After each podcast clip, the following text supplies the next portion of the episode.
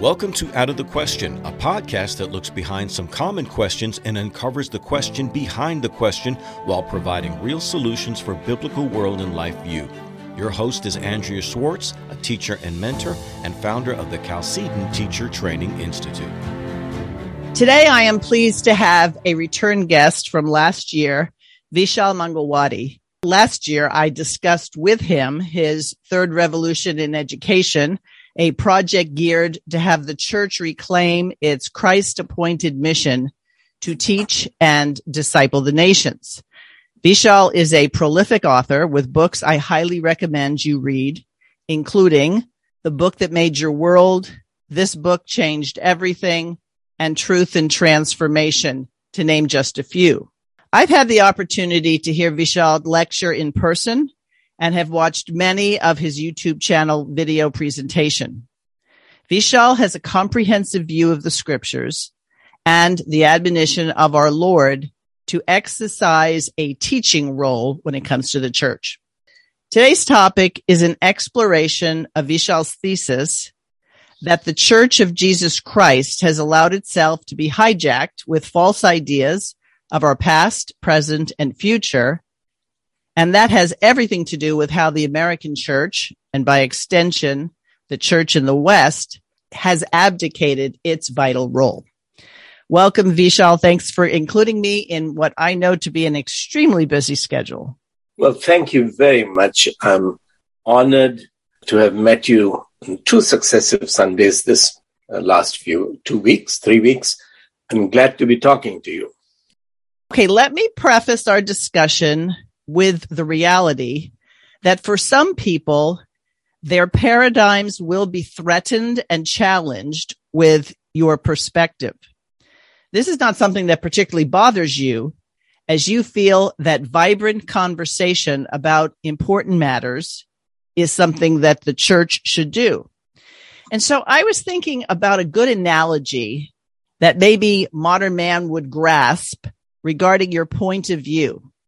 And I came up with Vishal identity theft. Identity theft is something we're familiar with, a very unpleasant situation when it happens to you, where someone steals the fruits of your labor and appropriates what's rightfully yours.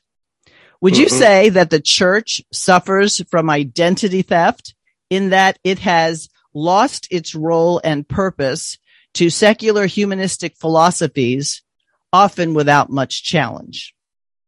that is correct. That church has lost its voice. It was created to take the kingdom of God uh, to every part of the world. But the Jesus said that the church he was building uh, will be a force against which the gates of hell will not prevail. But in fact, the gates of hell have, have been prevailing against the church for close to a hundred years in North America and a little longer in Europe. So the church has um, been marginalized, no longer believes that it is the light which will remove darkness from society. It believes that the darkness will keep overcoming the light until the light which is sitting on the right hand of God comes down, the darkness will rule. So yes, church, uh, the Western church is a defeated community. And the primary reason is its uh, theological failures and compromises, particularly during the last hundred years. Okay. Some people would say, Vishal, well, church history has lots of peaks and valleys. Don't we have to expect that sometimes things will be darker than other times and that sometimes the church advances and sometimes it stagnates? Is that, do you consider that a normal reality in terms of the life of the church? That is true. Right now, the church is going through a deep valley.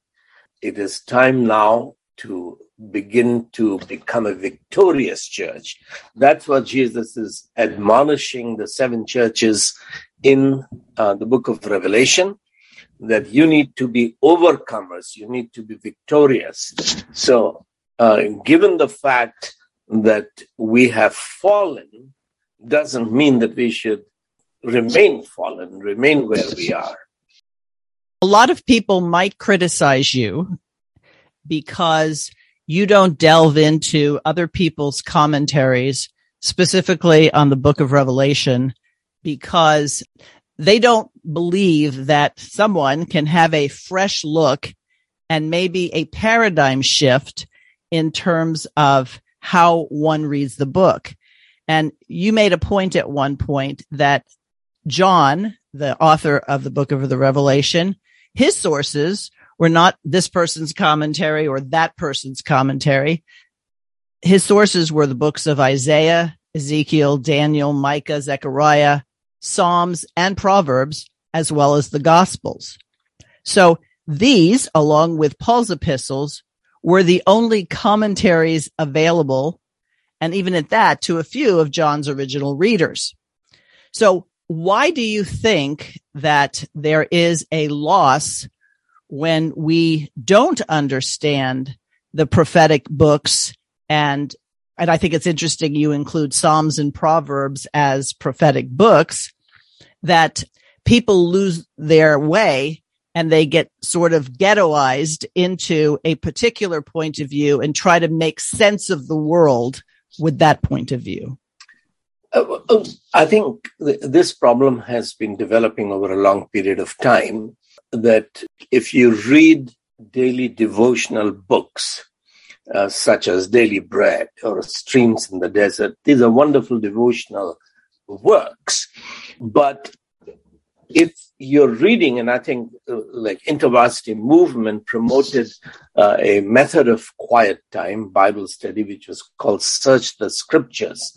This is giving you a bit here, a bit there, a bit there, and you never develop a biblical worldview when you're reading Bible here and there. And you read the scriptures devotionally, not worldviewishly.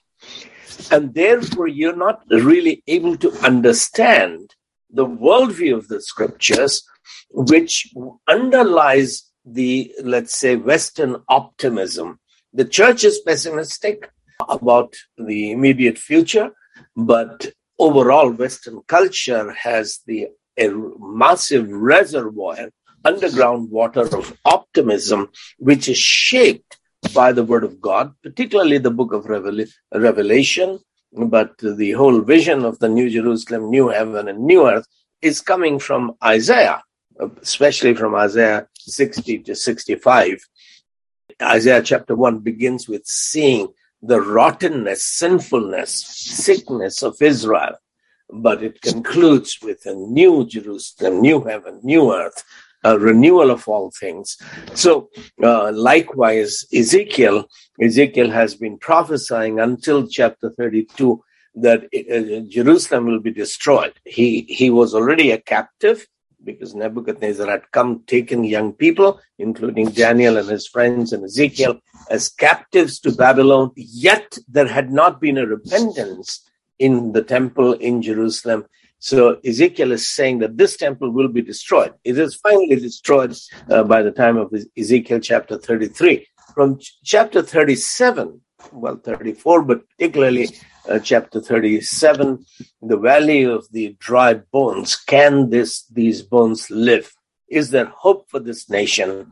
Now, the, that hope is then captured with uh, the vision of the new temple in Jerusalem, from which the river of life is flowing, turning uh, the desert into gardens and uh, salt water into fresh water uh, and the, the next to the river is the tree of life with healing, uh, leaves for healing of the nations. So, which is the vision that uh, Revelation picks up in uh, at the end of Revelation. So clearly, the optimism which is there from Isaiah and Ezekiel, Ezekiel uh, and and Daniel.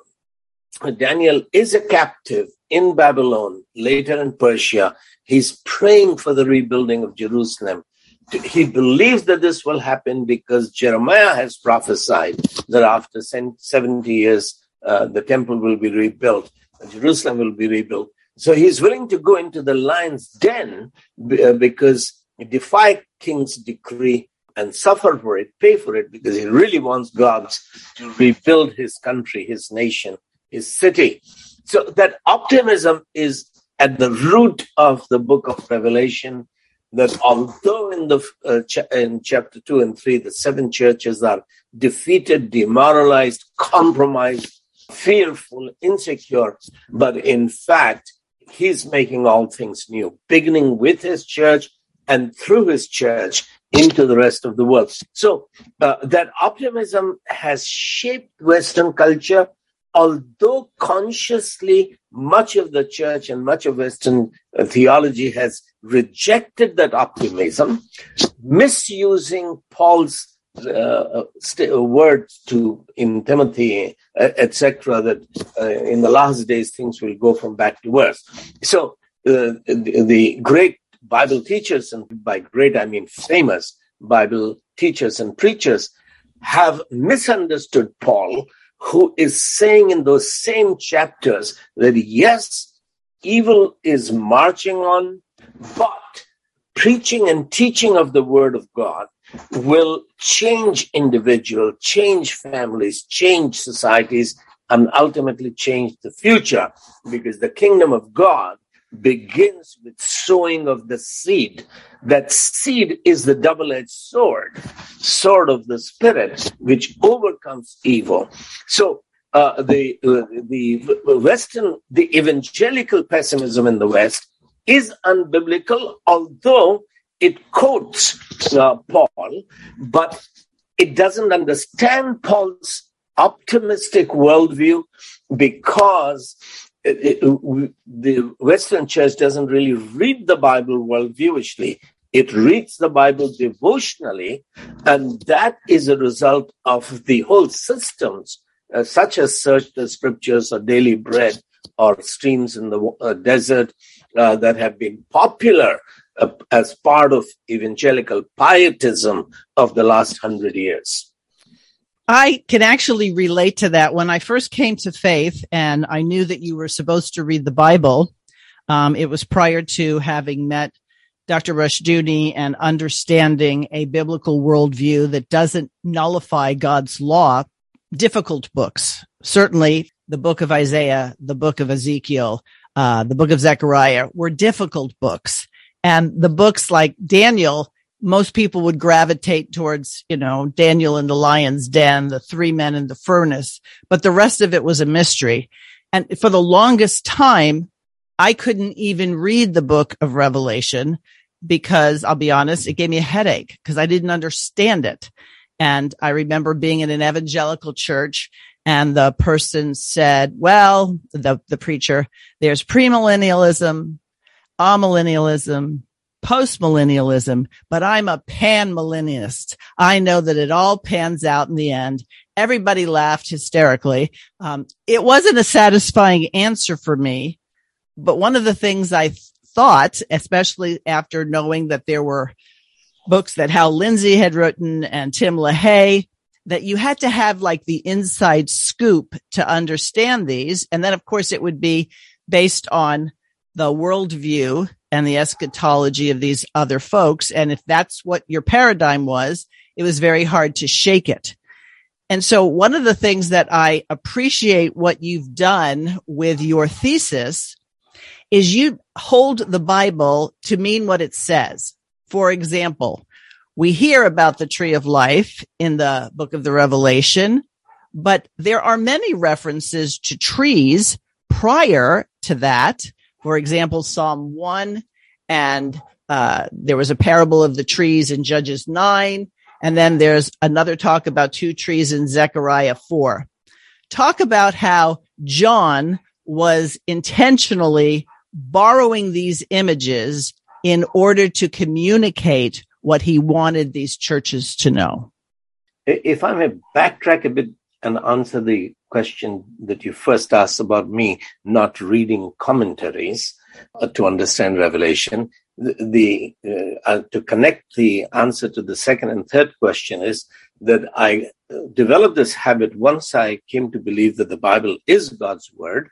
Uh, I was about 20, 21 then. I started reading Bible cover to cover.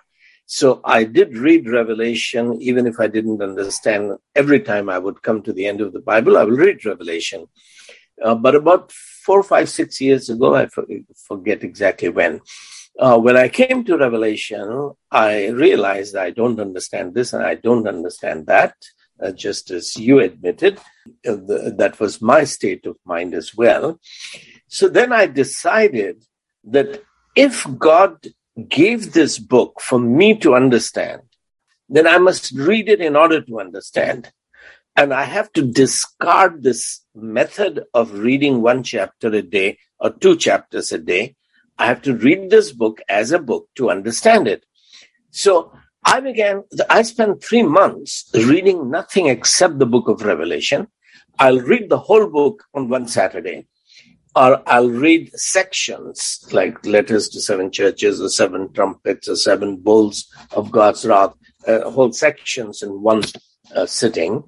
Uh, and then I will go back and read one paragraph in a day and meditate upon it. So I read and reread and reread and reread and that's when uh, I came to a point where I, although I didn't understand everything, I knew exactly what is there in every passage. And I began to see that, oh, here John is actually alluding to a passage from Ezekiel. Uh, here he is alluding to a passage from uh, Isaiah, or, which I had read, or Daniel, uh, etc., or Psalms, Psalm 2. Ask of me, and I will make nations your inheritance you will rule over them with an iron scepter. You will dash them to pieces like pottery. Now, that's a verse that is repeated several times in the book of Revelation. So, the book of Revelation is borrowing from Psalms. And as you just said, the concept of tree, uh, which is, which, whose leaves do not wither, uh, which is flourishing, is taken from Psalm 1. So much of Revelation is, particularly the phrase tree of life uh, that you asked in the last question, is Proverbs has number of verses about the f- fear of the Lord is tree of life. The fruit of the righteous is tree of life. Words of the righteous which bring healing is tree of life, etc. So I began to look that the whole mindset that when you read a phrase like uh, the tree with the for leaves of healing, or leaves are for the healing of the nations, that this must refer to the tree in Genesis 3. Well, no, every Jew who is uh, following John would be familiar with the book of Proverbs, and his he would think of the tree of life, which brings healing to the nations, as it is discussed in, in the book of Proverbs. So once I became really familiar with uh, the every passage in the book of Revelation, uh, I began to then go through the original sources in the Old Testament and in the Gospels, which inspired John, particularly the Gospel of John itself, because John himself is saying in chapter 15, for example, that my father is the gardener. Jesus says, I am the true wine. If you abide in me, you will bear fruit. In fact, you are chosen so that you might bear fruit and your fruit should remain. So, why do I have to not see that John, who has said twice in John chapter 4, Jesus speaking to the Samaritan woman that if you believe, uh, if you drink the water that I'll give you, it will be, uh, become a spring of life, fountain of life uh, from your heart, everlasting life.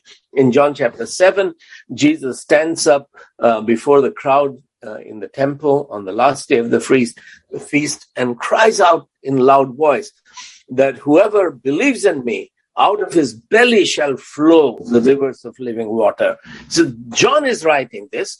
Then in Revelation, he is saying that the rivers of living water is flowing from the throne of God. Where is this throne of God? Is my heart God's throne? should the river of life be flowing through my heart? Is this what John is saying? So to think of the book of Revelation as disconnected with the Gospel of John or the other Gospels and the Old Testament books is a basic fallacy.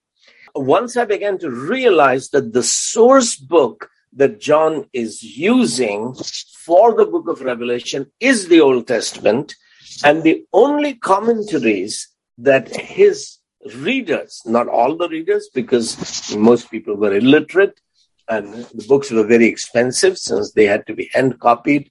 Uh, so everybody didn't have the Bible, but everybody would be listening because Jews are the people of the book.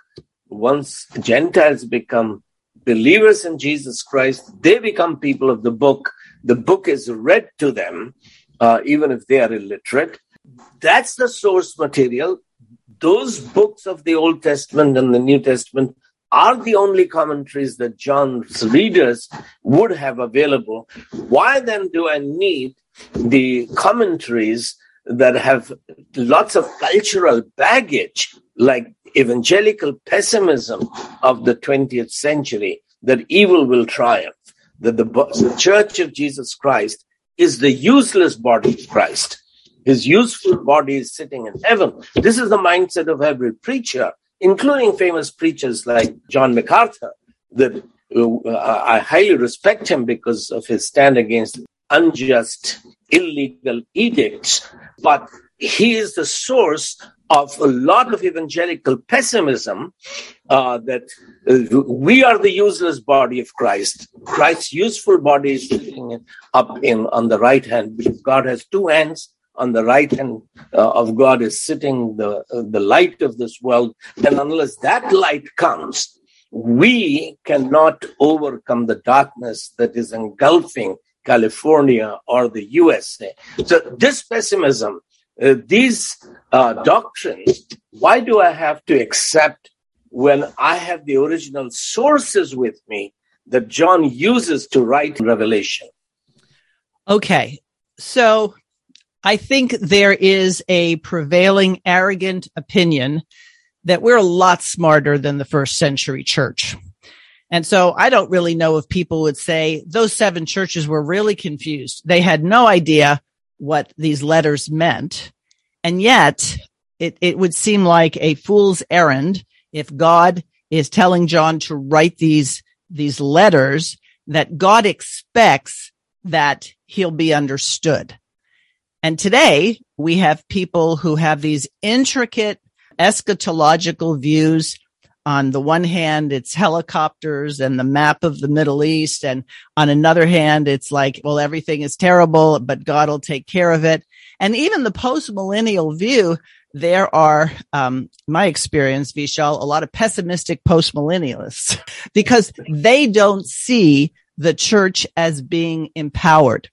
Pessimism is being read in the scriptures, but it has sociological context. See, optimism that developed in the West was part of the West's unique understanding of the concept of human dignity. This was articulated by a Roman Catholic, young Roman Catholic intellectual, Pico della Mirandola, about 50 years before Luther's Reformation began, or 40 years before that. The question that Renaissance had been discussing. The question was started by Petrarch, the Italian poet who is the father of the Renaissance. The question is who is greater, man or angels? And at the face of it, the biblical data was contradictory. The uh, whole of Europe was, of course, worshiping angels and saints and praying to them. Uh, but the biblical data was that John bows down to worship angel. Daniel bows down before angel. Both are rebuked and stopped. Don't worship us. Um, and then the statement in Hebrews that angels are actually ministering spirits created to minister to us, God's children. Paul's statement that we will be judging angels. So the biblical data raised the question, who is greater, man or angels? And the, the issue continued in the Renaissance. Salutati was an important writer who discusses this, but the most important writer was Pico. Uh, in his oration on the dignity of man, he argues that man is greater than angels on the grounds, two grounds. One, creation, that only man is made in God's image, not the angels. Second is incarnation, that God did not become an angel, God became a man. Jesus Christ to save us from slavery to Satan and for us to become the sons of God. And the question that Pico della Mirandola is discussing in this oration is in this chain of evolution, this is, of course, centuries before Darwin, uh, from earthworm, he doesn't know anything about amoebas and bacteria and viruses, but from earthworms all the way to angels, archangels, thrones, and powers, uh, thrones and powers he uses as some supernatural creatures. Where does human being fit? And Pico's answer is that human being doesn't fit anywhere. He can become as dumb as a earthworm, but he can also become more powerful than the greatest archangel. So man is free, and which is what, of course, Genesis 11 is saying that man will be able to do whatever he wants to do because everybody is speaking the same language and they're establishing their own dominion, etc. So, uh, this understanding of the freedom of man, which means that we are not bound by history, we are not bound by uh, traditions, we are not bound by Pharaoh's military, superior military strength or political authoritarianism, but that we can change the future, that we are slaves, but tomorrow we can be a great nation, that future can be changed. It's not written in our stars or our foreheads or on, on, or on our palms, uh, but the, the future is open. This this confidence that human beings can actually shape their own destiny became a defining feature of Western civilization in the 19th century, secularists took it. Well, they started t- stealing it, plagiarizing it in the 18th century, but particularly in the 19th century, secular humanism thought that without God's intervention, as he intervened in uh, liberating slaves out of Egypt, without God's intervention, we were smart enough, able enough to shape our own destiny. So, Western optimism was secularized by secular humanists, but that that up, that secular optimism actually produced the age of ideologies. So, communism, fascism, Nazism,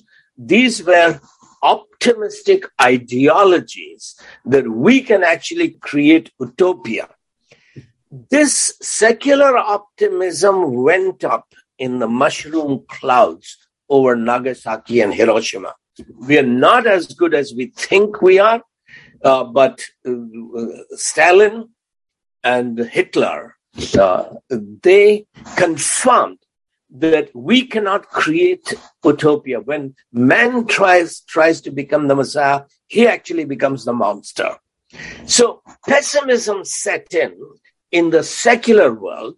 But by that time, Christians had, in America, in Europe, retreated from the universities and retreated into Bible schools and Bible seminaries. So a professor at Wheaton College or, or Moody Bible Institute or Dallas Theological Seminary, he didn't have the training to understand the sociological developments that are happening in Western culture.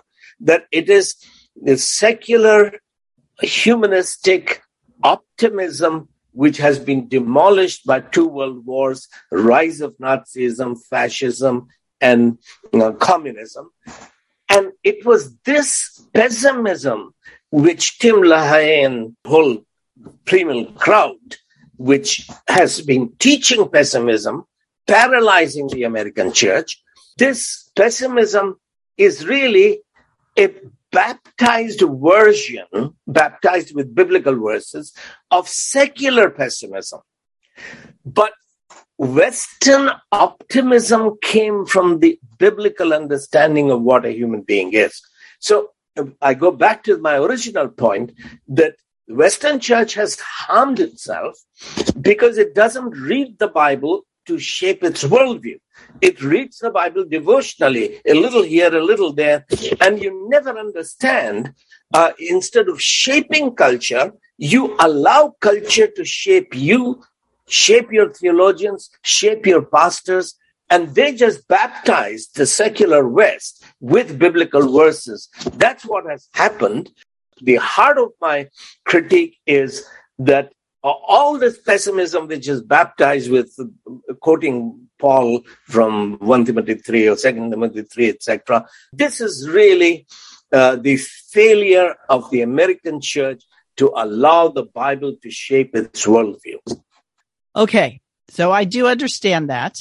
And you make the point that when the Bible refers to kings and priests and Levites, that now in the era since Christ has died, rose and ascended to heaven, that we are kings and priests and Levites. And our job is to disciple the nations.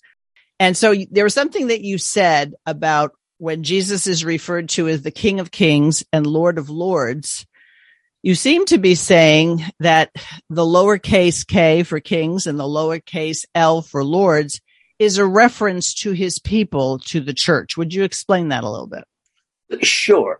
Um, my thesis, uh, I gave four lectures in Philadelphia last month on the theme of the victorious church and the healing of the nations. And uh, one of the points I make in those lectures is that the one central doctrine of the book of Revelation is kingship of all believers.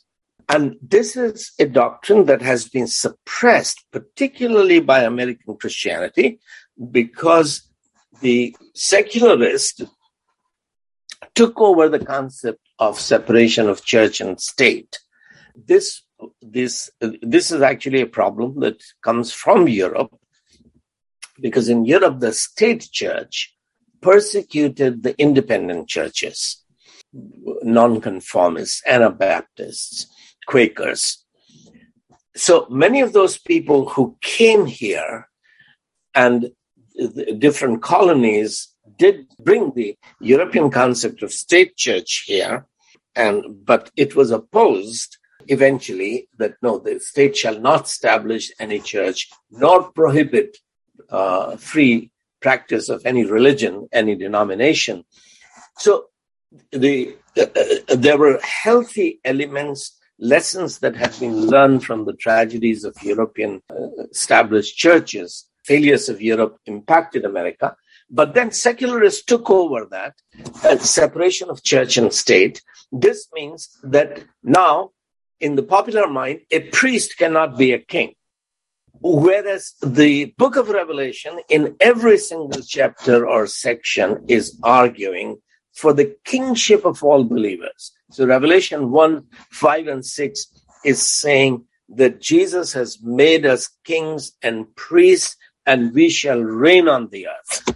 Now, American translations tend to translate those verses as he has made us kingdom of priests, but they can't get away from the second phrase that we shall reign on the earth.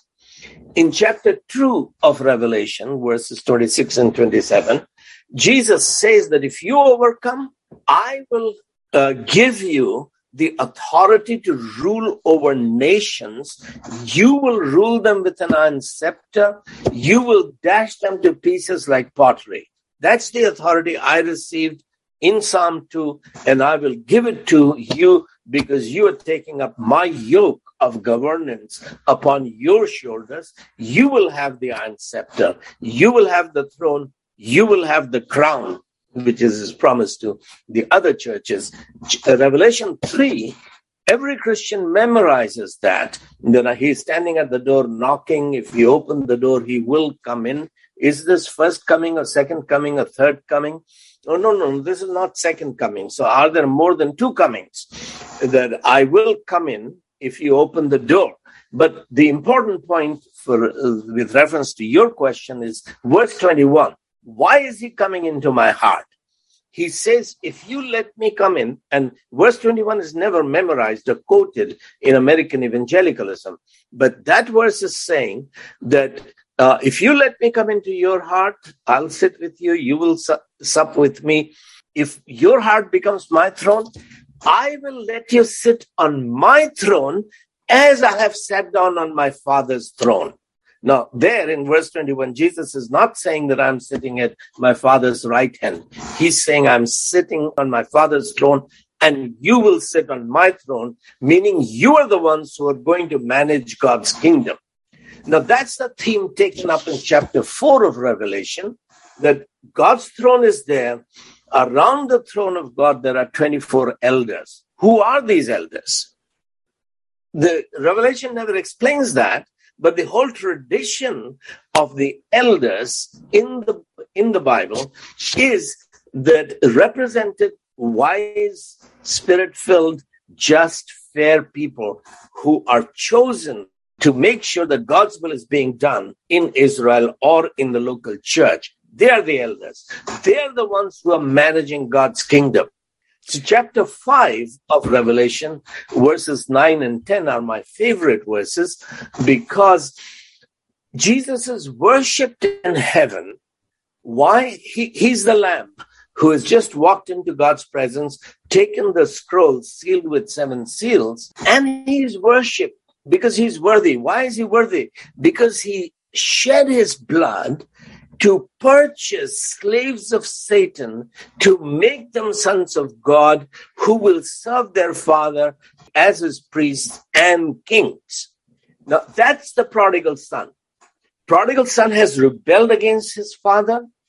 Now he has come back to serve his father. So he's the priest because now he's serving his father. But he's the king because he's managing his father's estate. Every single morning he goes to work in his father's estate. Nobody needs to tell him what to do because he knows what his father wants to be done. And he makes sure that not only he's doing his father's will, everyone else is doing his father's will. So uh, this is uh, uh, John uses a cryptic phrase in the book of Revelation, uh, at least twice, maybe three times that I saw the Lamb seated at the center of the throne. This is God's throne. Why is the Lamb sitting there? Why is the Lamb being worshipped in the throne room of God in heaven? That's heresy for a Jew. Blasphemy, abomination that a lamb is being worshipped unless the Father and Son are the one, are one. So that's what begins to go on. I've just gone up to chapter one to five, but you can go on to from six onwards, right to the end.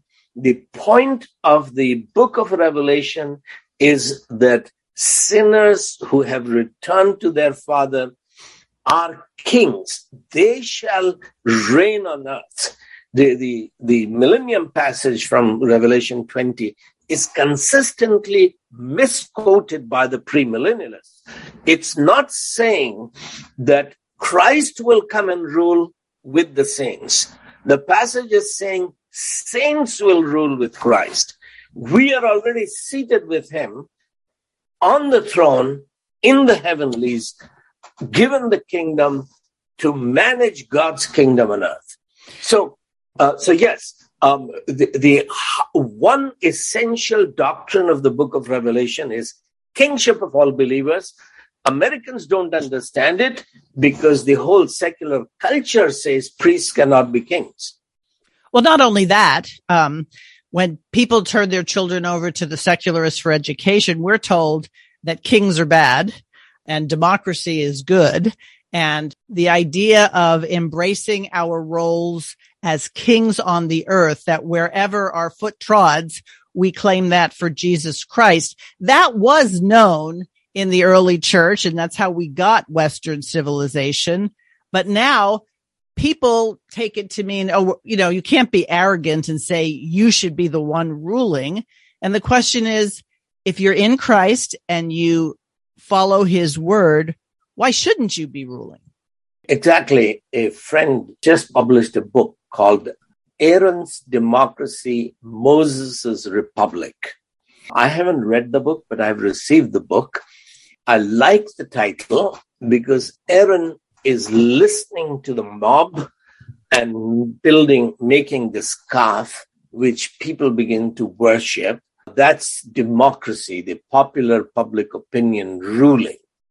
Moses establishes a republic when he says that you choose, you elect men who are wise, who are just, who are fair, who are respected, who have a record of service.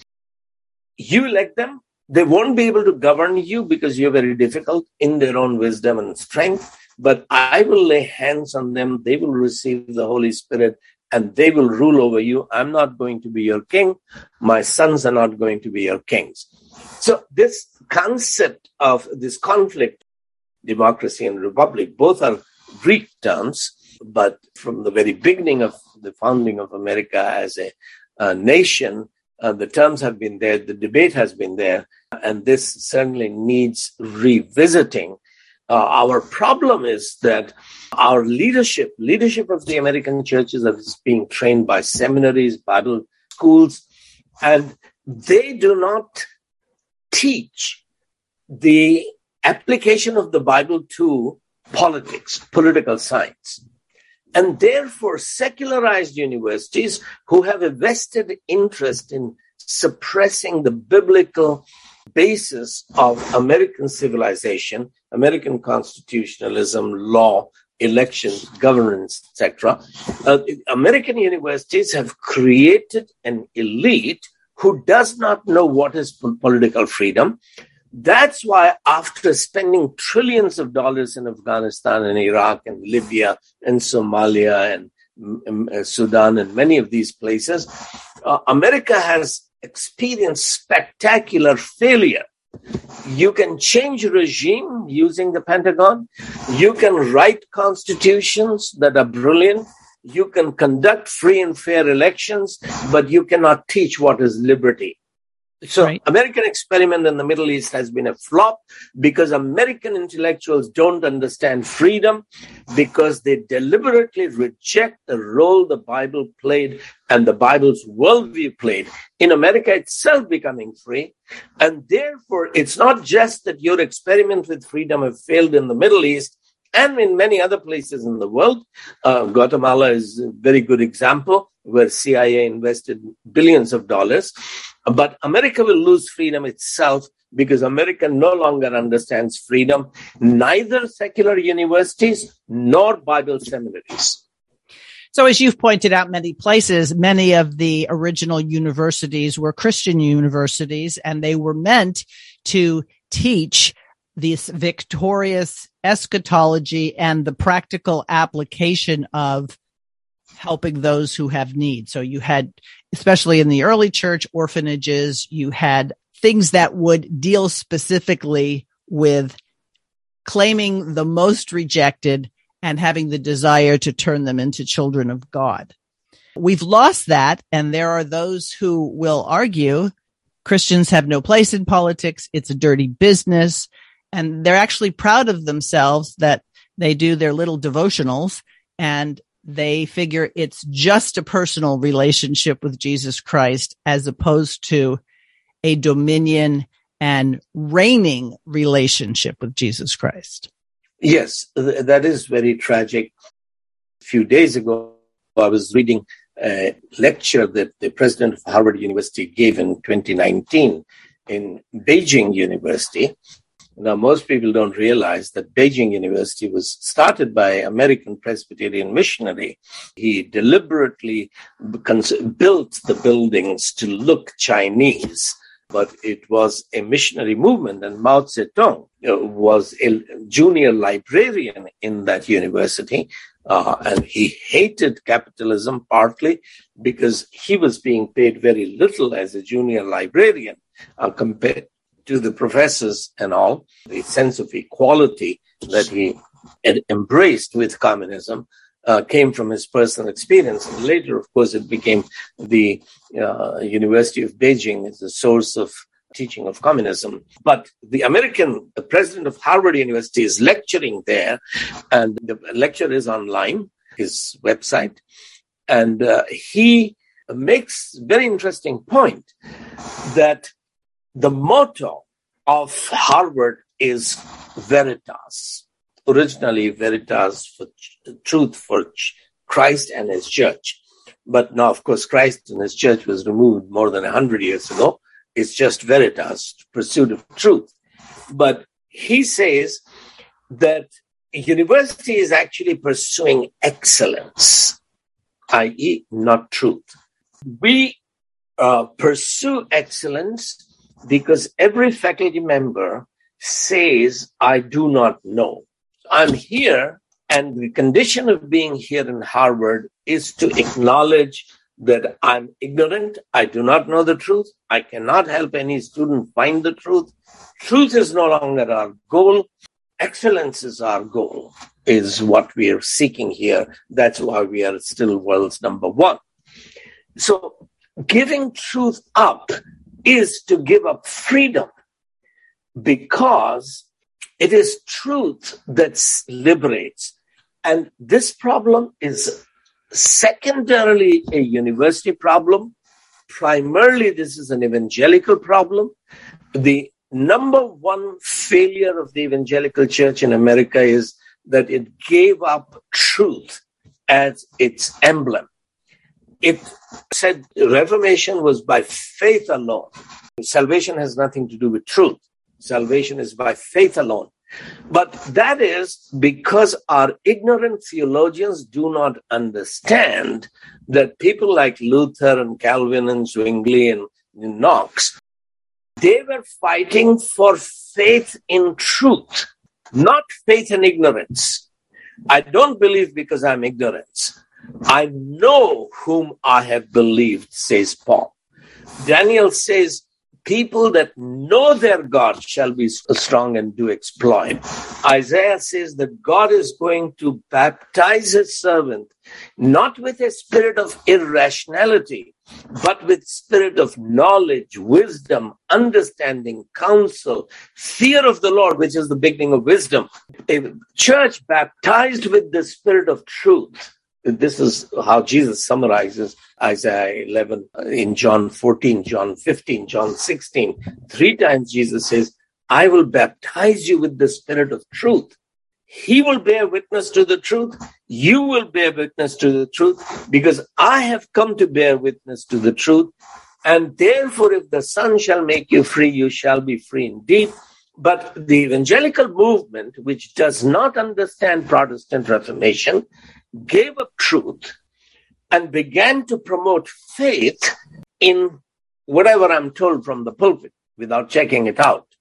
Let me just point something out, and I found it very interesting. Since we have this tendency to think Jesus came to save souls, you've talked about this, so I would like you to talk about it. What did Jesus say was his purpose when he was standing before Pilate? Did he say, I came here to save souls? He said, For this reason I was born, for this purpose I came to bear witness to the truth. Whoever is on the side of truth listens to me. Uh, should truth reign? Pilate knows that Jesus is not guilty. But he goes on to say, Why wouldn't you talk to me? Don't you know that I have the power to crucify you or set you free? Wait a minute. You've just confessed three times, and before you, Herod has confessed, and the chief priest has confessed that there is no reason to crucify this man. He is not guilty. If he is not guilty, do you have the power to crucify an innocent man? Or are you under the authority of truth that if a man is innocent, state exists to defend his inalienable right to life? Was Christ's inalienable right to life self evident to Pilate or to his contemporaries? Th- that, that's actually the heart of Americans' problem because America deceived itself when it said that we hold these truths to be self evident that all men are created equal. This was never self evident in America. It was never self evident anywhere in the world. These were revealed truths But American theology, quoting Romans 1 and Romans 2, misunderstanding what Paul is saying, kept on defending the nonsense of common sense. That these truths that all men are created is common sense, it's self evident, it's written in everyone's heart. It is not. Not a single Indian sage, saint, scholar ever saw that all men are created equal, that male and female are created equal, that slaves and slave owners are created equal. The deists who did not want to admit that these truths came through us to us through the sacred scriptures, through the preaching, particularly of Jonathan Edwards uh, and and George Whitefield. Whitefield was the one who taught human equality. So uh, American civilization began to go wrong and in 4th of July 1776 and that is why by 1804 1805 Trinitarian Christianity lost Harvard. Trinitarians fought for several decades. By 1880s, the Trinitarians gave up universities and retreated into Bible seminaries and Bible Institute. These are historical, sociological problems of American Christianity, and they cannot be solved by Bible seminaries and missionary training programs. They require study of American history and American sociology of how did the church lose the West? How did the church lose America? Let me bring up a couple of other things that I think your perspective really illuminates. You said that if you view things in a linear way, this happened, then this happened, then this happened, it's easy to get a skewed view. So, for example, if you look at things sequentially, and you say these things will happen shortly and you have a whole eschatology that talks in terms of really he wasn't talking about the first century. He was talking about 2022 that sort of destroys language because soon means soon. As i like to tell people if i tell you i'm going to be to dinner soon i'm not really saying i'll be there in 2000 years so you point out that the book of the revelation should be viewed much more like a diamond with many facets. And you look at it from this angle, you look at it from that angle, you turn it upside down, you bring it right side up and realize that this isn't a sequential prediction so much as a uniform understanding as to how God isn't just himself ruling, but how he is using his body the church. And that's what's being manifested in terms of the book of the Revelation.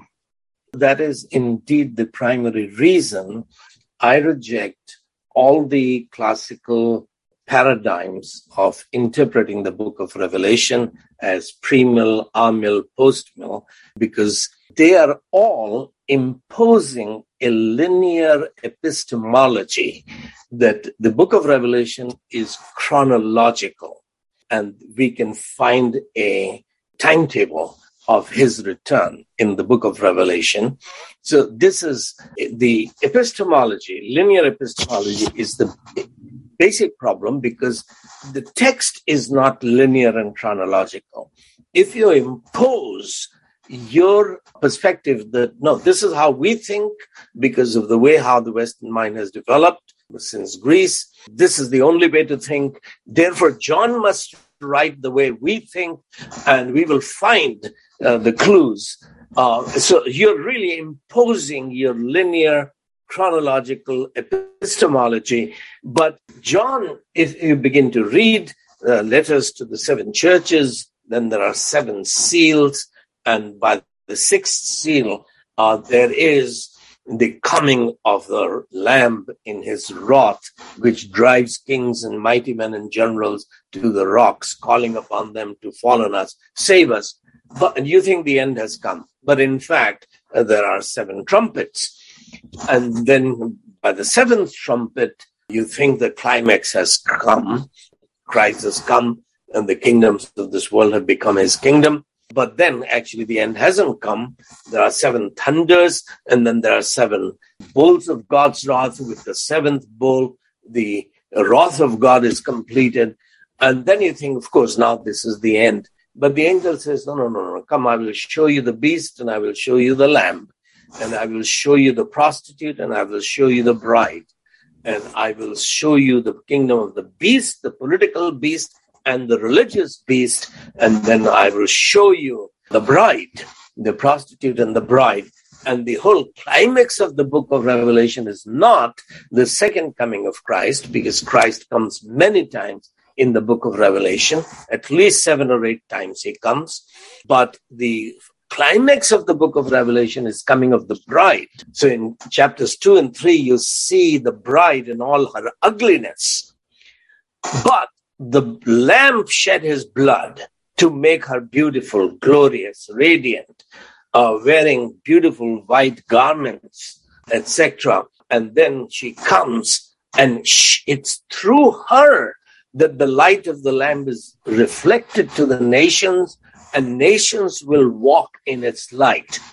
In the New Jerusalem, after uh, millennium, millennium happens in the first eight, seven verses of chapter 20. From chapter uh, chapter 20, from, from verse 8 is the great white throne judgment. Then in 21, uh, after the great white throne judgment has happened, the angel says, Come, I will show you the bride, the wife of the Lamb. And in the radiance of the bride, the kings of the nations will walk. Why are they walking in darkness after the final judgment that has happened in chapter 20? In 21, 22, the leaves of the tree are for the healing of the nations. Why are there sick nations after New Jerusalem has come? if sinners are not able to enter the New Jerusalem, it does have very high walls, but it has no gates. I mean, gates are there, but gates are never shut, it says. So what's the point of having wall and gates that are never shut? And why do you have such high walls? Are you expecting some attack from aliens who are coming from a parallel universe? because these walls are mechanisms of defense, uh, are shields for defense. So, why are there sick nations that need healing, which comes from the leaves that are in the New Jerusalem? And where is this New Jerusalem being built? Is it going to come as a UFO? This is the question that I discuss in my lectures in Philadelphia. Uh, that they are on YouTube. Uh, we are yet to really edit them and put them up properly, but uh, all four of them are there. So, so the question of back to epistemology, you see the climax coming, the Jesus coming seven, eight times in the book of Revelation. And yet in the end, it's not Jesus who is coming, it's the bride who is coming. So eh, at the beginning of the book, at the end of the book, four times Jesus says, I'm coming quickly. American translation, I'm coming soon. What does soon mean? Would John think that he's coming 2,000, 3,000, 4,000 years later? Is that how his original readers will interpret that? Or is his coming, you open the door, I will come in. So his coming is soon, but the word coming, does it mean second coming? You have a theological paradigm that his coming means second coming and this creates major problem. This is the reason why bertrand russell in cambridge became an atheist 100 years ago because jesus says in matthew 10 that before all of you 12 have gone to all the uh, villages and towns of israel i will son of man will come in his glory and kingdom. He says in um, Matthew 16, after Peter confesses that you are Christ, the Son of the living God, there are some of you standing here who will not taste death until they have seen the Son of God coming. In chapter 24, when he's describing the destruction, destruction of the temple, that not one stone will be left upon another, Jesus says that there are some people standing here they will, who will not taste death until these things have happened and the end has come. So, was Jesus mistaken? or is the Western eschatology imposing its paradigm of second coming, that the word coming must always mean coming. No, in the Gospels itself, Jesus comes many times. When he comes into New Jer- into Old Jerusalem on a donkey, this is coming of the king, which is fulfilling the prophecy made in Zechariah that king has come. When he is on the Mount of Transfiguration, he has come, but supremely, the cross is coming of Christ in glory and power and kingdom. Now, the Western theology does not see the cross as Christ coming in glory, but I've written about it uh, several times on Facebook and uh, I've spoken about it that the New Testament clearly sees coming of Christ on the cross is coming in judgment. The prince of this world is judged. It's coming in glory. When I'm lifted up, I will draw all men unto myself. So the word coming doesn't mean second coming, except that the whole concept has become an evangelical mythology that is imposed upon the text of the New Testament. And this is what I'm calling for a fresh study. And to go back to your original point, yes, a reformation is a theological controversy which provokes people, people to go back and study the primary sources. So all these wonderful devotional books that people are reading and reading the scriptures here and there and teaching it from here and there in the Sunday school, uh, that should continue to build devotional life of the individuals. But we've got to go back to study the book of Revelation as a book. So a couple of things as we close this up. You talk in terms of instead of the millennium being a linear thousand years, you talk about a parallel millennium. Now I realize I'm not giving you a lot of opportunity to expose your whole thinking on it, but I would like you to give my listeners a taste of this concept. I have two lectures on parallel millennium on YouTube, and I've written about it. Um, I do post these things on Facebook, um, but I've written about it here and there. So the concept of parallel millennium is very simple that the wheat and the weed will grow together until the end. The wheat and tares, as the old uh, English Bibles say, that a man sowed good seed, but when it sprouted, there was also weed or tares. And the servant said, Should we remove this, these weeds? And he said, No, you might harm the saints as well. You might uh, hurt the saints. Let both grow together, tolerate it until the end. Finally, there will be a final judgment. Your job right now is not to remove the tares, the weeds. Your job is to love the sinners. Saints and sinners will grow together. Sinners will persecute the saints. Saints will love and serve the sinners and seek to bring them under obedience of faith. There will be seasons and there will be times when saints have done their job. God has given the grace to sinners to see the light, to repent, and turn to Him. At that point, uh, a visitor coming through would see wheat in full blossom, and he will hardly see that there is still weed. The Satan, Satan is not destroyed; he is only bound for a thousand years, and he will be released. So the question for the concept of millennium is that concept of millennium does not begin with Revelation 20. It begins with, for example, Isaiah. Isaiah 11, the servant of the Lord will be baptized with spirit of wisdom, knowledge, understanding. And then through him, the earth will be filled with the knowledge of God as the waters cover the sea. The lion and the little lamb will live together, the cow and the bear, and even men and women will be able to live together without cohabiting or flirting and using each other.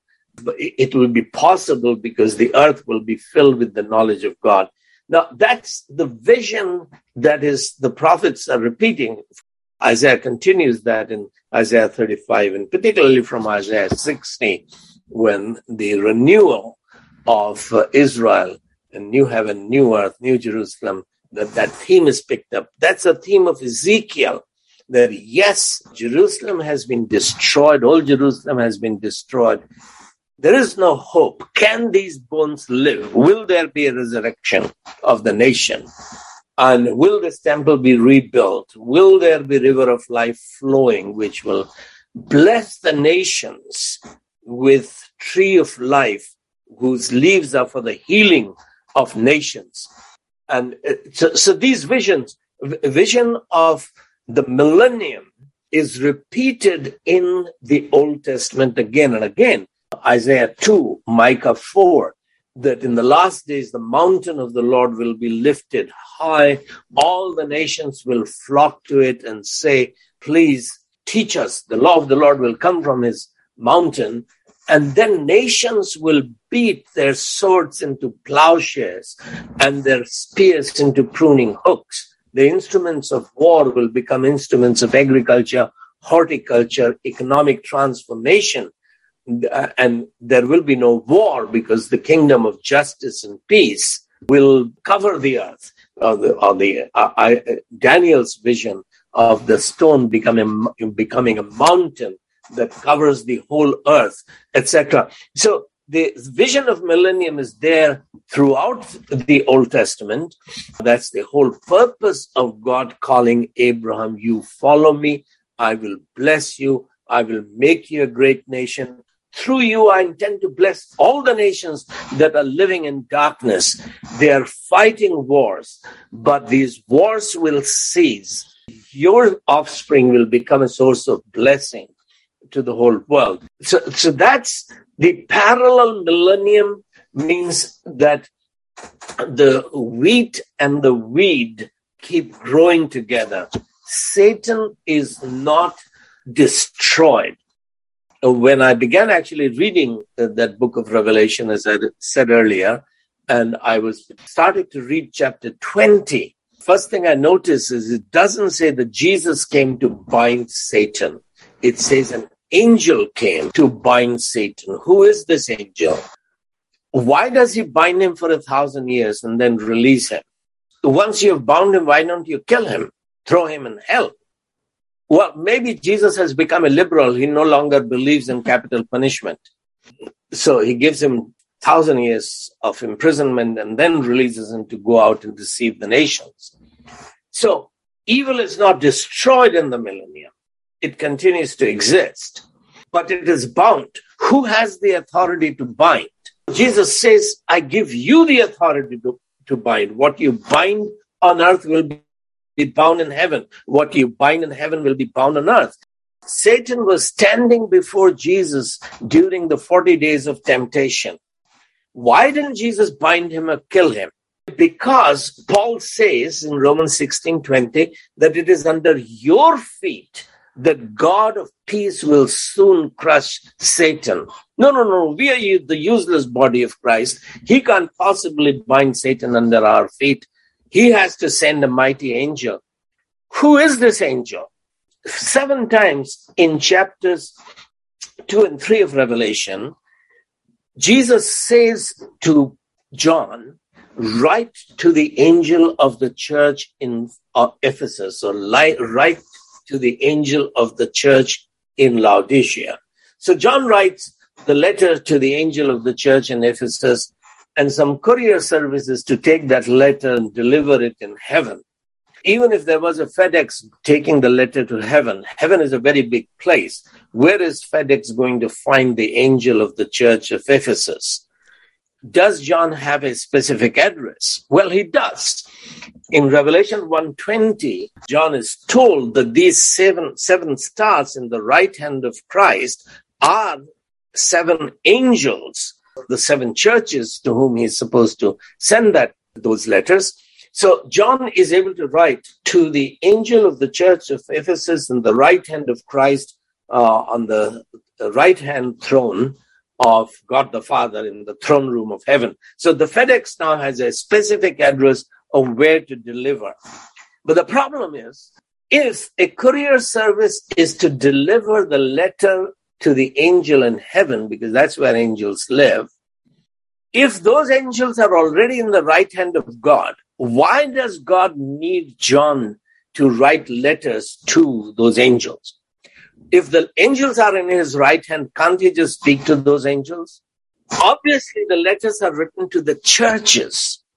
Churches have to read those, those letters. So is the church being called the angel? In chapter 11 of Revelation, John is given a measuring rod and told, go and measure the temple. Which temple? The temple which is in the city that is Egypt, the Sodom, where the Lord was crucified. That's where the temple is. So obviously the book of Revelation is written before AD 70 when the temple is destroyed. But from verse 19 of chapter 11 of Revelation, John says that I saw the temple of heaven open. Now, then he repeats the phrase, the temple in heaven. Which temple is this? Because New Jerusalem has no temple. Is there a physical temple in heaven? Or is the temple in heaven is being built with living stones here on this earth and that's what john says in revelation 3.12 to the church in philadelphia that if you're victorious i will write on you the name of my god the name of the city of my god that you will become a pillar in the temple of god. So the pillars of the temple of god are being built in philadelphia and they will have the name New Jerusalem written on them. So, the temple in heaven, you are seated in heaven. You're being built up as a temple, heavenly temple, built of living stones. Now, this is very interesting because when the seven bowls of God's wrath, angels are coming in and out of the temple in heaven to impact the earth what's happening on the earth in those later chapters after chapter 11 is impacted by what's happening in the temple of heaven out of which angels are speak coming and speaking and prophesying and giving orders etc now that's we, don't have the time to uh, begin to look at this phrase the temple in heaven. But basically what i'm saying is that uh, the, the theologians and exegetes who uh, read all the commentaries on revelation but do not pay attention to the question is there a temple in heaven or is the temple in heaven being built here on this earth with living stones? Is this temple in heaven which is being built here on earth supposed to be impacting the world changing the world towards the will of God being done on this earth, the sinners getting converted, saved. So what is weed, what is tare, actually become children of God, uh, become saints. Sinners persecute saints, but they are converted and become saints themselves, like Paul. That's millennium. I'm not Amil, as Luther was, because millennium is very central to the whole prophetic teaching of the Bible. And it doesn't begin in Revelation 20. It begins at least in Isaiah 2. Vishal, we knew going into this discussion that there was no way that you could take your entire thesis and flesh it out. But this is what I want to leave my listeners with. Obviously, Vishal's thesis has the requirement that you go to various parts of the Bible, which is God's word. And there are people who just want an easy cliff notes. Just tell me what I'm supposed to believe. But that's not what makes good kings and lords and priests. In other words, we have to be pursuing an understanding of what God is saying. And one of the things that you mentioned to me, Vishal, is that you specifically based on your orientation, wanted to remain anchored in the scriptures, but you are not averse to people critiquing your work, challenging your work. But I have No. to tell you that it takes a while to have it settle in. And so if a lot of what you've heard today is a bit confusing, then do what he said. Read the book of Revelation and then read the books of Ezekiel and, and Zechariah and Isaiah and look at God's word as a unified whole. Um, there's no race here, right? There's going to be no test at the end to say you understand his thesis exactly, but we're all to be representative kings on the earth. And that's what really energized me as I was exploring this. And I'll, I'll be the first to tell you, Vishal, maybe I understand about 70% at this point, but I keep going back and saying, what exactly is he saying? So you're not interested in getting a lot of applause from people.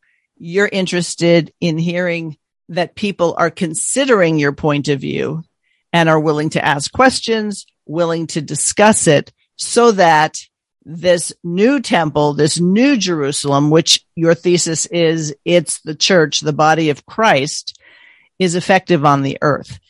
Well, what I'd love to do is have 10 days where a group of 20, 30, 40 people uh, stays together, spends six to eight hours a day studying the book of Revelation. You go through every word, every verse, and uh, people can bring their commentaries. I'll have only the scriptures. We we study at least for five, six hours a day and have several hours for individual study, reflection, talks, rest. Because my views are so unconventional, I don't get invited to teach the book of Revelation, but I think to take the time to have this completely fresh perspective on the book would be necessary because this is not about eschatology as such. My Philadelphia lectures are victorious church. The damage that American theology has done is to the church. The courts marginalized the church, but before the courts did, it was theol- theologians who marginalized the church.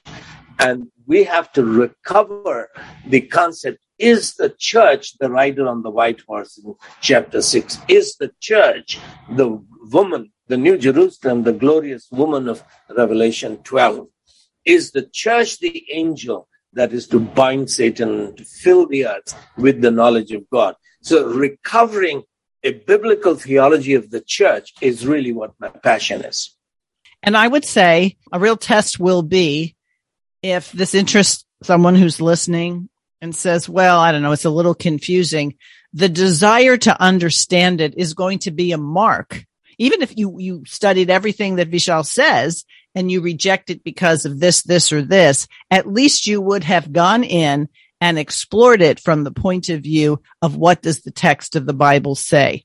And I think by and large, people don't recognize that the average person needs to be a theologian because we all are theologians. The question is, are we good theologians or wanting theologians that we don't honestly look at God's word talking to us and expecting us to apply it?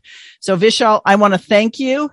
I'm hoping that eventually these will make it into a book. And I realize there's a long process with that, but you referenced something you were interested in in having a meeting or a series of meeting with a group of people. Let's say somebody listening says, I would love to discuss this with him. How would people get in touch with you? Uh, my website is revelationmovement.com, revelationmovement.com, but my email also available. I mean, the simplest thing is to go on Facebook, Vishal Mangalwadi. Uh, I have several pages, but the one which has my, my picture with my wife, Vishal Mangalwadi, just send me a message there and then we will communicate. Yes. And I can tell you that Vishal will communicate. Vishal, I put you in the category of someone who isn't going to be afraid of questions. As a matter of fact, you relish them. Thank you. That's true. All right, listeners, I hope you enjoyed this and were challenged by it and gave you food for thought. As always, if you would like to be in touch with me, feel free to contact me at out of the question podcast at gmail.com and I'll talk to you next time. Thanks for listening to Out of the Question. For more information on this and other topics, please visit chalcedon.edu.